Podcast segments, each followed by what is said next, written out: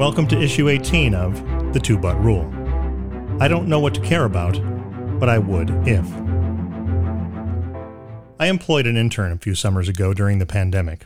She was brilliant, energetic, ambitious, and like so many interns, she was driven by a fire to make a difference in this world. A few months after the internship was over, she called to say, I've decided I want to dedicate my career to blockchain.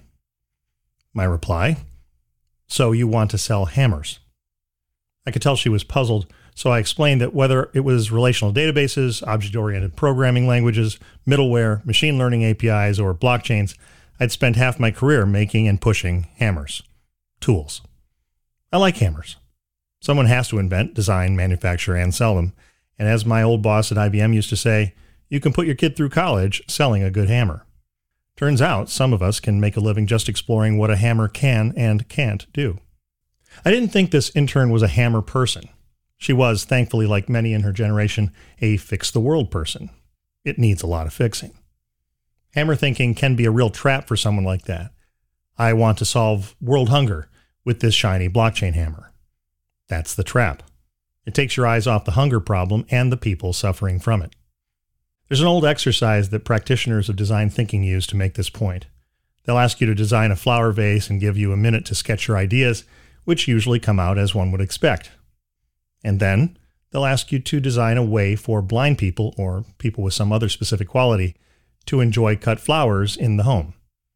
Totally different picture. The point here is pretty simple. If you want to be sure you get to the end of your life confident you contributed more than you consumed, don't focus on the tool, not a hammer, a nail, not even a house you can build with them. Focus on specific people who need shelter and then assemble all the tools you can find and use the ones that make sense. That's what I recommend to most people these days when they ask me about dedicating their career to something. As an investor in one of my companies once said, we don't fund people in love with their solution to a problem. We fund people who have an authentic story about why they will stop at nothing to solve a problem worth solving, even when their first, second, and third ideas don't work. It's easy to say that one should focus on people and get to work helping them solve their problems. But once you open your mind, even a little bit, to a world full of people with problems, you're instantly overloaded. Too many people. Too many problems. Suddenly, you're that person on a crowded street hearing calls for help from everywhere.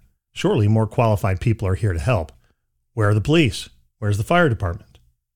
It's easy to get overwhelmed by a sea of troubles. And it's especially hard for people like that intern, a middle class kid from the US for whom the clear and present dangers of the world are not as present as they are for some, to choose one thing to tackle. But what can help is to methodically pay attention to what you pay attention to. What do you notice when nobody is pointing it out?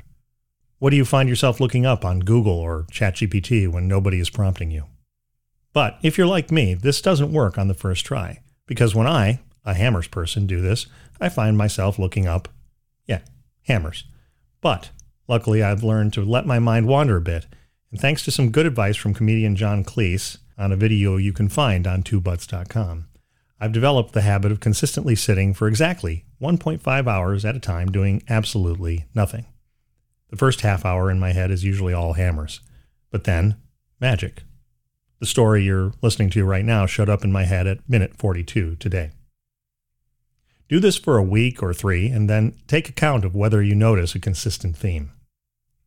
Another trap in finding the people and problems you want to dedicate your career to is thinking that you aren't qualified or in a position to do anything about it. Sometimes you may not be in a situation that puts you at an advantage for solving a particular problem, but you are never disqualified. After years working on trying to make life suck less for taxi drivers, I could probably write a PhD thesis on the topic of ground transit. But when I decided to start a business on that topic, I knew next to nothing. Not before reading a ton and spending nights and days riding shotgun with taxi drivers and doing the night shift in dispatch centers back before the days of Uber and Lyft.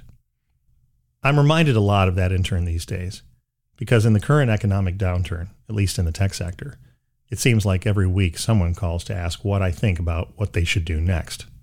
And last year, I asked myself the same question after putting down a hammer I'd been playing with for the better part of a decade.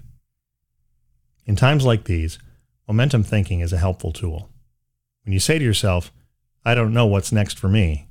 You know how to add, but I would know if. Hashtag two buts. This concludes issue number 18 of The Two But Rule. I don't know what to care about, but I would if, by John Wolpert and Ashley Waters. If you like this episode, please rate and review it wherever you get your podcasts. And consider taking out a subscription at twobuts.com. That's number two, B-U-T-S.com. It's free, though we're grateful to our paid subscribers who get priority on suggesting the topics we cover.